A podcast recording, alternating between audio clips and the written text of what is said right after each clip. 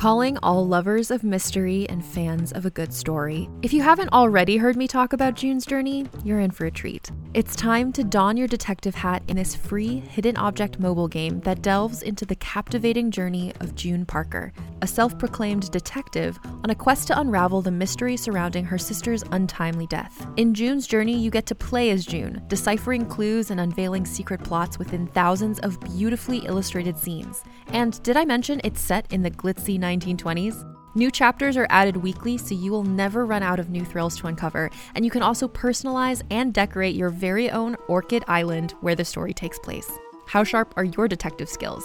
Find out when you download June's Journey on your Android or iOS device, or play online via Facebook games. Your detective journey awaits.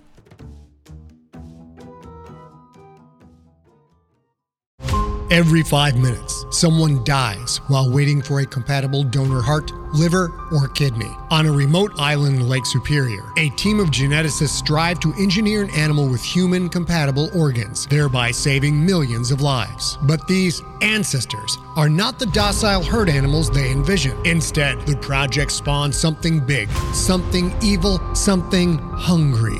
Ancestor, by number one New York Times bestselling novelist Scott Sigler, is available for free on Apple Podcasts, Spotify, or wherever you get your podcasts.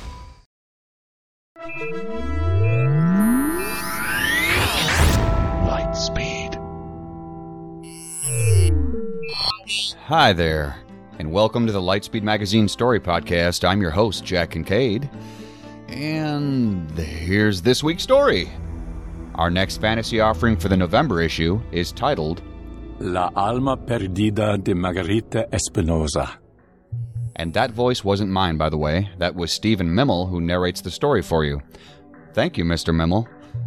That title party's way too hard for me today. See, I managed to sneak in some spontaneous silliness after all. The author of the story is Jeremiah Tolbert.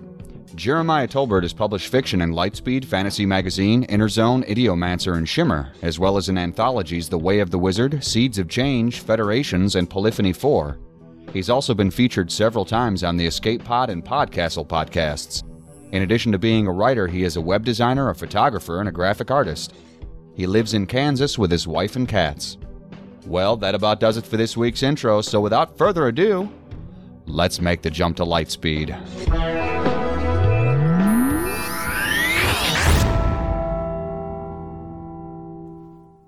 La Alma Perdida de Marguerite Espinoza by Jeremiah Tolbert.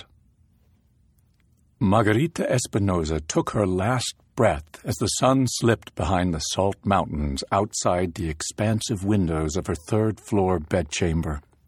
Alvardo nearly missed the moment, eavesdropping to the gathered family's whispered conversations. He had falsely predicted her passing four times in the past three days, but the passing was unmistakable. As Maestro Eusebio had said many times, when the moment comes, you will know. And he did. The color from her eyes drained, leaving only pale white marbles that matched Alvardo's own. Before the vessel could expel its final breath, Alvardo covered her lips with his own and inhaled sharply and deeply. There was no emotion in the act. It was a fact of his training, something that he must do. The aching emptiness within his vessel filled with the sloshing of the elderly woman's soul. The Alma struggled against the barrier of his lips, then changed tactic and course to the back of his throat.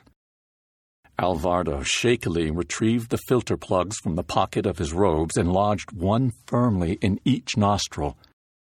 This is fear, he understood. The emotion had been described to him by the maestro. But he also remembered this emotion dimly, from a time that had been locked away deeply in some part of him. With the Alma filling the crevices within, memories awakened from his life before becoming the soulless custodio. Fear was what he had felt scraping at his insides when he was just a boy and Maestro Eusebio had come to measure and examine him. to take him away from his parents, to separate him from his natural-born soul, then sell it off to some needy merchant family. Oh, yes, he remembered fear. To be absolutely certain of the soul's safety, to allay his new fear, he slipped the oil-soaked cloth mask from around his neck and over his mouth. He needed this job to go well, and he would not take risks. Feeling the soul struggle and send out waves of feeling, he knew that he never wanted to be empty again. He could not truly avoid it, of course, but if he was successful here, it would be a small step towards earning the money to buy back his own soul. Only when he had secured his breathing orifices did Alvardo allow himself to take a small, hesitant breath through the filters. As he did, so, too, did the gathered sons and daughters of Espinoza finally take breaths of their own. Seven days he had spent among them as an empty vessel. Alvardo's knowledge of them had been limited to the facts. The Espinozas were a very wealthy family, merchants with dozens of ships sailing the Blanco, trading maize and silver for silk and spice. All four of the children were besold with human alma, a sure sign of the elder Espinoza's success in business, not that Alvardo had ever doubted. Hiring his services from Maestro Eusebio proved this. Alvardo watched his reflection in a wash basin on a stand beside the deathbed as the alma settled for the moment and took up its temporary residence within.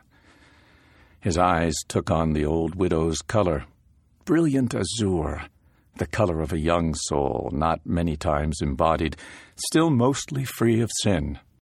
Perhaps not as free, no, certainly not as free of sin as it had been when the old woman had become besold after birth. Alvardo struggled to remember what color his own eyes had been before apprenticeship, but could not. They, too, must have been blue, but it seemed to Alvardo that the world had been born and died many times over since then. He whispered the customary curse to El Dios de Caño, completing the ceremony. The words of denial affected him much more deeply than before, their poetry stirring emotions from the alma. He raised his newly colored eyes to the family, allowing the emotions the soul felt for each to wash over him like the white-capped waves on the river after a summer storm. Roberto evoked disappointment. The eldest son had spent his days carousing and gambling away his allowance with the bestial-souled boatman at the riverfront. Squandered potential. Such a shame, but at least he was not the only son.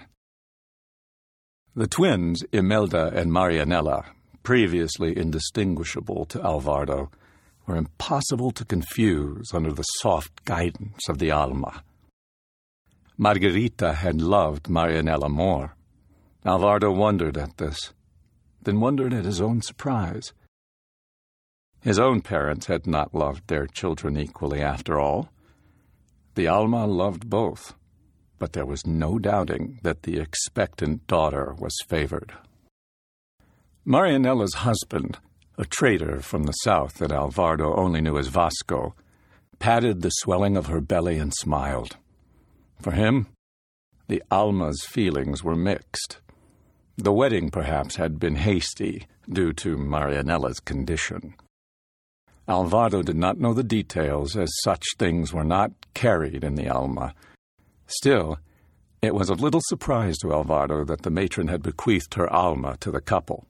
Imelda was unmarried, as were her brothers. The inheritance that the others would receive would no doubt allow for the purchase of true alma for their children when they did marry.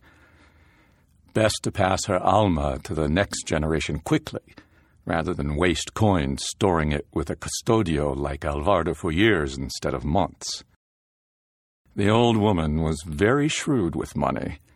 In that regard, her youngest son was most alike. Alvardo regarded Tonio last. Such immense pride, but some scorn as well.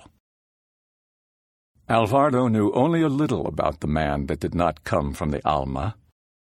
He was not much older than Alvardo, but had studied in the province's capital at a very prestigious school for the sons of merchants and traders. In the days leading to her death, before the son's arrival, Alvardo had listened to the family matron speak of the hopes she had pinned to her youngest and dearest. He was to run the family's affairs now that the widow had passed. After his arrival, his first action had been to lock himself in the study and go through the accounts.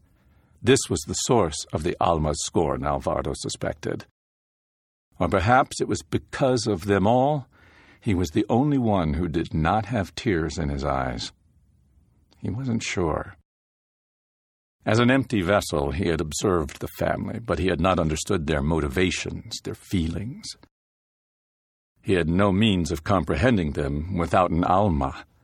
Now, with the borrowed soul of Margarita, those memories, too, opened like lily blossoms to deeper truths.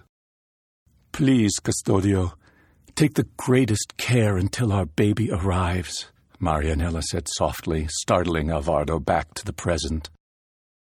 It was not like him to lose himself in memory that way. It must be the fault of the precious Alma. He chastised himself, ordering his mind to focus and ignore the distractions of the whispering, struggling Alma. It offered him things: money, power, glory. All if he would free it to the final destination.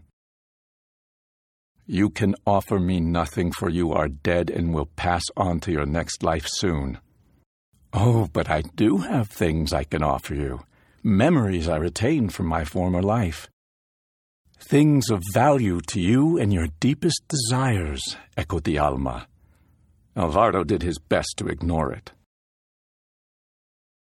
"Six of my best will escort you to the maestro's tower," Tonio said. Already he did not say "our," but "my." She had passed only moments before, and he had already taken control of the family. Alvardo wished that he could risk a sigh, a small one, but his breathing was carefully controlled. Any force, and his filters and mask might not prevent the Alma's departure to the miserly god. Instead, he nodded and motioned towards the door. To remain in the familiarity of the Alma's former home would only incite it further. Its escape attempts would be endless and exhausting. The bland surroundings of the meditation chambers of the Eusebio's tower would provoke it less. The family stepped aside to allow his departure. Outside the bedchamber, Alvardo was immediately flanked by two slender, dog-soled men wearing doublets and axes at their belts. And their soft, brown eyes avoided meeting his gaze. The men's Almas perceived Alvardo as dominant, as was the natural order of things. Alvardo accepted their presence with a nod as he made his way into the streets. Outside, they were joined by the three others, similarly armed. They, too, had the bestial souls of dogs. No one with a true Alma would stoop to bodyguard work. An unnaturally tall woman with the red, slit eyes of a reptile leaned against the gate. She displayed the casualness of someone in a position of authority, the guard captain, Alvardo assumed. She carried a tightly wound pistol openly in each hand. With her in the lead, the citizens would clear the way quickly. The Espinoza family manse towered over the narrow, winding passages of the Ruby Quarter, casting a deep shadow over Alvardo and the guards. The city's founding families had built their homes from imported marble and granite, unlike the limestone of the poorer neighborhoods where Alvardo had been born. At least in the poorer, newer districts, the streets were wide enough to allow the passage of spring carts. One would have allowed for a much safer return to Eusebio's tower atop the hill overlooking the bend in the River Sante. A much less exhausting climb as well. Perhaps they could hail a cab when they reached the Camino Grandioso. That should be safe. At least Alvardo hoped so. Tonio had not demonstrated paranoia by assigning so many of his men to escort Alvardo. Even in the Ruby Quarter, Alvardo knew that Custodios de Alma were at risk of capture. Not more than three weeks ago, the student of a rival maestro had been taken in a fierce and bloody battle. A young, proper Alma could be traded for a dozen ships to the desperate noble family with a child on the way and no available inheritable Alma. At the very least, the soul and its guardian could be ransomed back to the family for a nearly equal sum. In the recent incident, Alvardo had heard that the family paid the ransom and the soul was returned, but the soul thieves responsible had not been caught. Even more cause for caution. The widow Espinoza's prolonged illness was well known in Barcelona. Alvardo reached within the folds of his robe, assuring himself that his dagger remained fastened to his belt. He was trained in its use for defense, but with the Alma inside of him, he was not certain he could kill with it. Alvardo fretted as he made his way down winding gravel streets. The guards pressed in close, sniffing the air. Each blind corner was met with a rising flutter of fear within his chest. The soul struggled to escape. Three times Alvardo was forced to stop and gather himself. The guards whined then, giving him pleading eyes until he took up walking again. It was not until he began to relax at the sight of the Camino Grandioso not far ahead, the most broad and well-trafficked avenue of Barcelona, that the bandit struck. Tightly wound spring pistols fired, the metal coils cracking like the sound of a turtle's jaws narrowly missing its prey. Alvardo's guards barked and howled. Two men forced him to lay prone on the street. Gravel bit sharply into Alvardo's hands. Unable to see the struggle, Alvardo could only hear the fight. Thrown axes whistled through the air. More pistols fired, the sound seeming to come from all directions at once. The body of a guard slumped atop him, painfully driving the gravel even more deeply into his flesh. The heavy, wet fur odor of the bestial almas was strong enough to surpass his nasal filters. Alvardo had never witnessed the dissipation of a bestial soul before. They did not escape toward the heavens and the miserly god, but instead diffused into component odors. It made the lives of the poor seem that much more pointless to him. I will never be the vessel to such a weak, intransient thing, he thought. The battle was over so quickly that Alvardo had only just convinced himself of its reality when rough hands dragged him to his feet. Ahead, a large spring cart slowed to a stop at the alley exit, casting a dark and ominous shadow. The red-eyed woman had drawn a thin dagger and was occupied with slitting the throats of guards whose alma still clung to flesh. A traitor, then. Alvardo made to flee the way they had come, but his escape was blocked by the two ox-soled figures that had lifted him from the ground. Their once human frames twisted with grotesquely overgrown muscles. One's head drooped under the weight of heavy horns that sprouted from his temples. These men had received their bestial almas far too late in life for their vessels to resist the bestial taint. Their lives were mostly miserable ones, and despite their line of work, Alvardo felt a pang of sympathy for their hard existences. They did not appear to feel any sense of kinship for him. They motioned for him to continue to the cart while slotting new wound springs into their pistols. Even as the empty vessel, Alvardo would have understood their unspoken threat. His legs shook as he stepped into the waiting spring cart. His sandal soles stained blue and magenta with the draining humors of the guardsmen as they oozed into broad puddles among the bits of gravel. The Alma within Alvardo writhed like the Alma of a snake at the sight of the bodily essences. He quietly recited a poem of becoming written by Carlos the Younger. The cart's gear spun up to a cranking frenzy. It lurched forward, swerving madly into the busy traffic. A whip-thin boy holding a rapier in one hand pulled the cart door shut with the other, all without taking his bestial-besouled eyes off Alvardo. The bandits had blackened the viewports of the spring cart with soot and grime, and so Alvardo could just barely make out the restless figure of the boy across from him. The blade glinted even in the low light, and it was impossible to ignore, pointed at the nexus of his four humors as it was. "You should have listened to me before," whispered the Alma. "Now you will be murdered, and I will escape, leaving you with nothing as your empty vessel takes its last breath."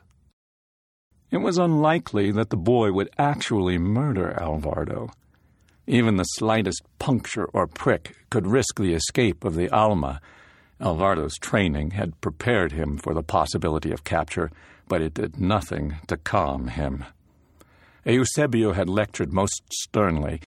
"If you should be captured while bearing a patron's alma, you must be as docile as the deer and as complacent as the well-fed sow. The alma may provoke you to act foolishly, but you must guard against such emotion. It is the alma's nature to desire a return to El Dios Tacaño. You cannot trust it." Alvardo's memories of the lecture were punctuated by his master's yellow eyes, a sign of the owl's alma he favored when not bearing almas for the elites of the city. His master had long ago earned enough money to purchase a human alma, but Eusebio's dedication to his role of guardian was most admirable. Alvardo suspected that even should the maestro fall ill, Eusebio would not purchase a true alma to ensure against the oblivion of a soulless death. He might get well again, and where would that leave his business? "How's it feel to have the old crone fluttering around in there?" the boy asked with a curious tone. A beam of light illuminated the compartment briefly, allowing Alvardo to make out the boy's dark, rodent-like eyes. "Uncomfortable," Alvardo whispered. The boy nodded, satisfied with the answer. "You won't have to bear it much longer." Alvardo flooded with relief from the Alma, but he was unsure of the meaning of the boy's words or whether he could trust the relief. He chose to believe it meant that arrangements would move quickly for his release. It was easier to accept than the alternative. "What's your name?" the boy asked. Alvardo hesitated. "I am Victor Crisquedio." "Alvardo de Silva," he whispered. "I cannot say that it is an honor to meet you." Victor laughed and sheathed his rapier, an awkward move in the confines of the spring cart. "Is that your sense of humor or the old crone's?" Alvardo shrugged. The bandit's easy friendliness was as false as Horatio the fishmonger's wooden leg. Alvardo would not let it draw him into complacency. The Alma urged him to draw his dagger and cut his way free from the cart, but this, too, he resisted. Eusebio could call him many terrible things: lazy, stubborn, ugly, but fool was not among them. They rode the rest of their mysterious journey in silence. Victor fidgeted often, occasionally reaching within a small satchel and withdrawing bits of dried apple, upon which he gnawed furiously. He offered a piece to Alvardo with a laugh, then ate it without waiting for Alvardo to turn it away. To eat now would be of the utmost foolishness, of course. In the silence, the Alma tempted him once more. "You desire to buy back your own soul, do you not? I, as Margarita, hid away treasures that could buy you this and more in preparation for the next life. If you agree to free me, I will share their location with you, and you may take them. I do not need them where I go next." "Hush," thought Alvardo. "We're arriving." When the spring cart clanked to a halt, Victor hopped from his bench and burst out of the cart into the open air. The sudden, brilliant sunlight blinded Alvardo momentarily. When his vision cleared, he saw a barrier of thick trees stretching across the horizon. Aha! So the bandits would take refuge within the Caspar forest. Much safer for them than trying to hide within the city, where Captain Vega's informers might turn them in. A bass voice from the driver's seat at the front of the cart scolded Victor. A man leaned around the corner to glare at Alvardo. He wore a neatly trimmed black beard, and his hair was styled in a fashion Alvardo recognized as being popular in the provincial capital. His eyes were most definitely human, to Alvardo's great surprise. "Damn you, Victor, you were supposed to blindfold him!" He spat and climbed from the driving seat. "I'm sorry, Ricardo, I forgot," Victor said, shrinking back from the larger man's raised fist. "I will do it now." "Don't bother. He has already seen my face." He said this with a tone of finality that chilled Alvardo to his core, but filled the Alma with glee. Ricardo turned his attention to Alvardo. "You may live yet, Custodio. When this is done, I will be very far away, so knowing my face will do you little good. Now get out. Don't dally, you are already a parchment's thickness away from a very unhappy fate." Alvardo slid from the cart and found that again his legs shook and wobbled. He had felt something like fear from Eusebio when he was an empty vessel, but it was nothing like the fear he felt while bearing an Alma. And that had been the simple fear that a vessel has, the meat's desire for survival and little more. It was a lesser thing, like hunger or thirst or the need for sleep. Even as the fear washed over him, he guiltily reveled in it. It was something true and meaningful. He had on several occasions temporarily carried bestial Alma as part of his training. But this was his first human since his own true-born Alma. New souls were the rarest things in the world.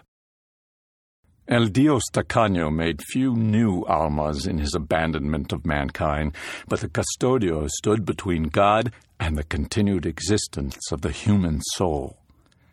But only the true-born could become a Custodio, having been born knowing the bonds of the human Alma. Those few new true-born souls arrived ignoring all barriers of class. Eusebio had confessed to Alvardo while drunk on cherry wine late one winter's evening that Alvardo's parents had at first wished to keep and raise him. But life in the shanty towns of the capital was difficult, and Alvardo's Alma could fetch far too much to the Maestro Custodios. His parents had auctioned him and his Alma at the soul market. They had fled with the proceeds of the sale across the Blanco to a better life. No doubt they had given birth to another son, perhaps purchased him an antique Alma, and forgotten about Alvardo entirely. A dark secret from their past that could never reach them. "Money will always win in the end, boy," Eusebio had said, with what Alvardo now realized was sadness. "The only force more powerful than greed is revenge, but you need not concern yourself with that. Greed will be the force in your life when you bear a soul and when you do not. Greed was indeed responsible for his current predicament. As Ricardo and Victor gathered packs of supplies from the rear of the cart in preparation to depart into the forest, another spring cart arrived. The oxmen sat on either side of the snake-souled woman. She moved languidly as she stepped down from the cart and casually flipped the long red braid over her shoulder as she stepped into Ricardo's embrace. They kissed for a long moment before standing apart. Alvardo's heart beat faster than it had during his capture. He pushed the strange sensation away. Why had none of the bandits ridden within the compartment of the spring cart? "Carmela, my beauty, were you followed?" She smiled. Her teeth were sharp like needles. When she spoke, her words were soft and full of breath. "Espinoza's men are combing the riverfront. The false trail leads to the warehouse as intended." "Very good. You deserve a reward later," Ricardo said with a lick of his lips. Carmela blushed. Alvardo wondered how such a relationship could be. After all, bestial souls were vastly inferior as ordained by God. "May he rot in heaven," Alvardo added to the thought hastily. The lovers drew close and held counsel in whispers that Alvardo dared not attempt to overhear. "They are distracted," a faint echo of the old woman's voice spoke within Alvardo. "Flee!" The compulsion from the Alma overwhelmed his flesh with fear. He leapt away across the road and over an irrigation ditch into the rows of late summer maize. He ducked just as one of the oxmen fired his spring pistol, scattering maize in all directions when the shot missed its mark. "Don't shoot, imbecile," someone shouted from the road. "Get the nets!" Alvardo ran, ducking and weaving between the rows. He already regretted his escape attempt, but the bandits would most likely punish him even if he were to return. Perhaps if he could escape, the Espinozas might offer him some small reward, a fraction of the cost of a ransom. Alvardo glanced over his shoulder. The oxmen waded into the maze. Each carried a thick woven net weighted with lead shot along the edges. He was sure that he was further than even the oxmen could throw until one hurled the net through the air. To avoid it, Alvardo tripped over a clot of dirt and tumbled. The net missed him only narrowly. He felt a sharp, stinging pain in his side, and his strength quickly sapped as the pain grew worse. He struggled upright and raised his hand from his side. His fingers were slick with green humor. The dagger. In the fall, it had sliced him deeply. That he would be laid to rest by his own weapon was a delicious irony to the Alma. It began to writhe again, seeking to flee through the puncture. Alvardo clamped his hand over the wound, hoping that he could remain conscious long enough for the oxmen to capture him. He had no medical supplies with which to bandage himself. A net cast over him then, forcing his hand from the wound. The Alma squeezed between the folds of flesh, but Alvardo took a sharp breath, drawing it back in long enough to clamp his hand down again. He was dimly aware of being lifted up. "This one is not responsible for the wound," the oxman grumbled. His voice once again brought the world into focus. "He fell on his own blade," Victor said with a laugh. A fleshy slap echoed across the plains, followed by Victor's sharp cry. "If you had done your job from the beginning, he would not have had the weapon. We should have never hired a rat for men's work," Ricardo said. Alvardo focused enough to recognize that he lay prone on the road. The bandits were gathered above him and encircled a familiar face. Tonio? The Alma radiated betrayal, hurt, and confusion. Margarita's youngest son worked quickly at Alvardo's injury, his studied hands coating the bandage with thickening plasters and sealant wax. Tonio looked him evenly in the eyes, searching for signs of blanching, then nodded. "You will hold." He addressed Ricardo over his shoulder. "True men are a rare commodity these days, and men who can do a simple job without nearly ruining it are even more uncommon." Ricardo's silence was sullen. "Betrayer," Alvardo hissed. "Thief! You would steal from your own family?" Tonio helped Alvardo up from the ground, checking his work by poking and prodding the wound. Alvardo winced, but the patch was well made. He addressed the bandits. "Give us a moment. I wish to speak of private matters." The Oxmen turned away immediately. Ricardo and Carmela were hesitant, but they obeyed after meeting Tonio's gaze. Ricardo grabbed Victor by the hair and dragged him along. The boy screeched and flailed, but the bandit leader ignored his cries. "It is a business decision," Tonio said once they were alone. His tone was apologetic. "Feelings and sentiment were not part of the equation leading to my decision." Alvardo did not know if Tonio was speaking to him or the Alma. The Alma had ceased its struggling entirely. Alvardo felt cold. "When you sickened my siblings," Tonio hissed the word with as much disrespect as one might hold for the miserly god, "plundered the coffers with abandon.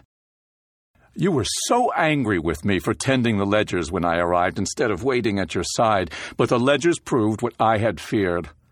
Our accounts possessed barely enough to maintain the staff. We are nearly insolvent, madre. Another month, and then everyone in the city will know. Then the vultures will truly circle." Tonio sighed and massaged his temples. When he spoke again, his tone was sharp. "Your worst nightmare, your life's work wasted. The ships moored, unable to be crewed, our warehouses empty and collecting dust. I made this plan in haste, not knowing how much longer you would have. I have made so many sacrifices for this family." His face softened for a moment as he was lost in thought, but hardened quickly once more. "Your Alma will earn the family enough to continue our business, but do not fret. I have acquired a seventeenth-generation soul for a very affordable price. Anyway, your grandchild is destined to be rotten no matter which Alma it receives. A young soul would not have done much to change that." "You hate me?" asked the Alma through Alvardo. Tonio's hands formed fists, his knuckles turning white from lack of anything to strike. "You demanded that I be the responsible one. I was never allowed to play or relax. Figures and charts for me, while my brother and sisters had such fun gambling, drinking, and dancing late into the evenings. The burden could have been shared." He laughed bitterly. "But you carried it yourself after Father died, so I must shoulder it alone. But even now, I do the responsible thing while the others pretend to mourn and wait to collect their inheritances." A moment passed in silence. Alvardo searched Tonio's eyes and found a loathing that even an empty vessel might recognize. "Your Alma will pass on to a child of a Nuevo Rico. It is the only way I can wrong you now, as you have wronged me all my life." Words boiled up from within Alvardo, dusty, weathered sounds. So weary. "I am ashamed that both my sons have turned out to be such failures." It trailed off. "You must let me go," the Alma whispered within. Tonio slapped Alvardo across the face with an open palm. He shouted something that Alvardo could not understand over the ringing of his ears. "But you will pass unto him who has abandoned his creation? You would make me a failure as well?" The Alma was silent. It radiated its anger without words. Anger with Alvardo, with Tonio, and especially with God. Alvardo understood the anger at betrayal for one's family. This, too, he remembered from his early life, in the time before the maestro had severed his alma and sold it away to a noble family. In that moment, both vessel and alma wanted revenge for everything. Alvardo was surprised at how easy it was to let go of the fear and how quickly anger replaced it. "Yes," the Alma whispered, "you understand now." Memories poured into Alvardo's mind from the Alma, showing him the solution to his own desires. He cast his decision then, certain of their path. "Perhaps I will have taught you one final lesson of value," Alvardo and the Alma said as one. Alvardo tore his mask away, plucked out the filters, and let them fall to the earth. He tipped back his head, opened his mouth, and exhaled the Alma back to God. Alvardo was hollow again. This was a fact he knew. A man stood before him. He knew this man. He knew the facts of this man's existence. Those were easily recalled. But he did not know why the man wept, nor why hot tears rolled down his own cheeks. The man shouted things, shoved Alvardo to the ground, and pummeled him with fists. Alvardo did not listen, could barely feel the blows. The shock of what he had done had settled over him like a smothering blanket. The man stormed away, shouting more unintelligible words to the bandits before taking his spring cart and departing as fast as the gears could spin. The bandits gathered into the other cart and departed soon after. The failed bandit Victor gave him a hidden wave from the wagon bed. Alvardo examined the city behind him.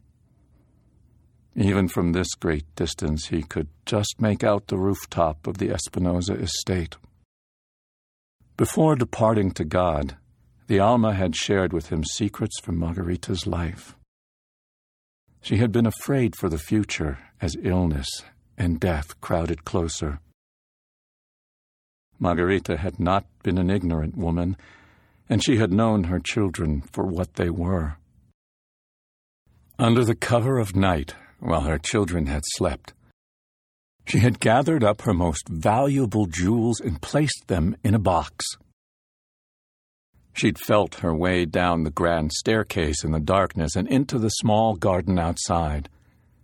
Under the light of the moons, she had emptied out a planter, scooping the rich black soil with her arthritic hands. She placed the box inside the hole and covered it, then stared at the scene, committing the memory to her very soul. "Remember this," she had told herself. "Hold on to this until you are a child once more and recover it. My children do not deserve these possessions. I will take them with me." Would it have worked? The memories of one life faded over the years of a new one. Perhaps the jewels would have gone undiscovered for many years, forgotten by the grandchild with her grandmother's soul. Alvardo did not know, and it no longer mattered. He waited for the cover of darkness, and then he went to collect the bribe that the Alma had offered. No guards were posted outside the estate. Those that had survived the ambush were no doubt searching the city for Alvardo. He slipped through the gate and uncovered the jewels quickly, then darted back out and down the streets for the edge of the city. To the south lay the provincial capital and his birthplace. Perhaps his true-born soul lived there still. There was work to be had for a disgraced custodio in the shadowy alleys and back streets of the capital while he searched. Useful connections to be made with people who knew how to find lost and stolen things. He did not feel hope. Only emotionless possibilities. Alvardo walked southward, quickening his pace to a jog despite the ache of his wounds.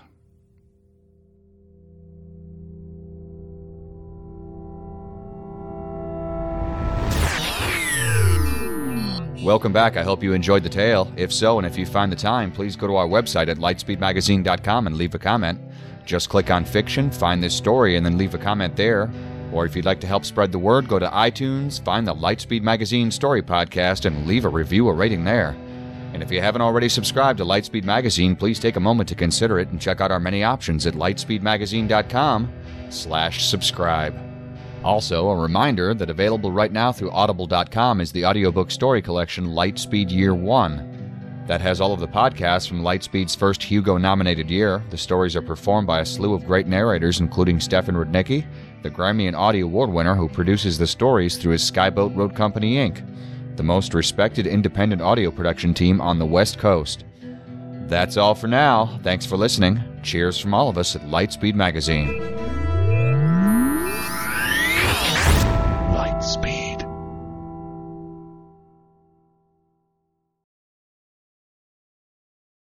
Hey there, this is Justin Bartha. I made a funny new podcast, King of the Egg Cream. It has the greatest cast in the history of podcasts with actors like Lewis Black. I'm torn by my feelings for two women. Bobby Cannavale. You can eat it, or if someone hits you, you can put it on your cut. Melanie Lynskey. I wonder what these marvelous things are that look just like boiled chicken feet. Jason Ritter. I can break things and pick locks and kill people. Michael Stuhlbarg. The whole point is to inspire people that they should make themselves better. Ari Grainer. No, don't whet its appetite. What are you, an idiot? Me, Justin Bartha.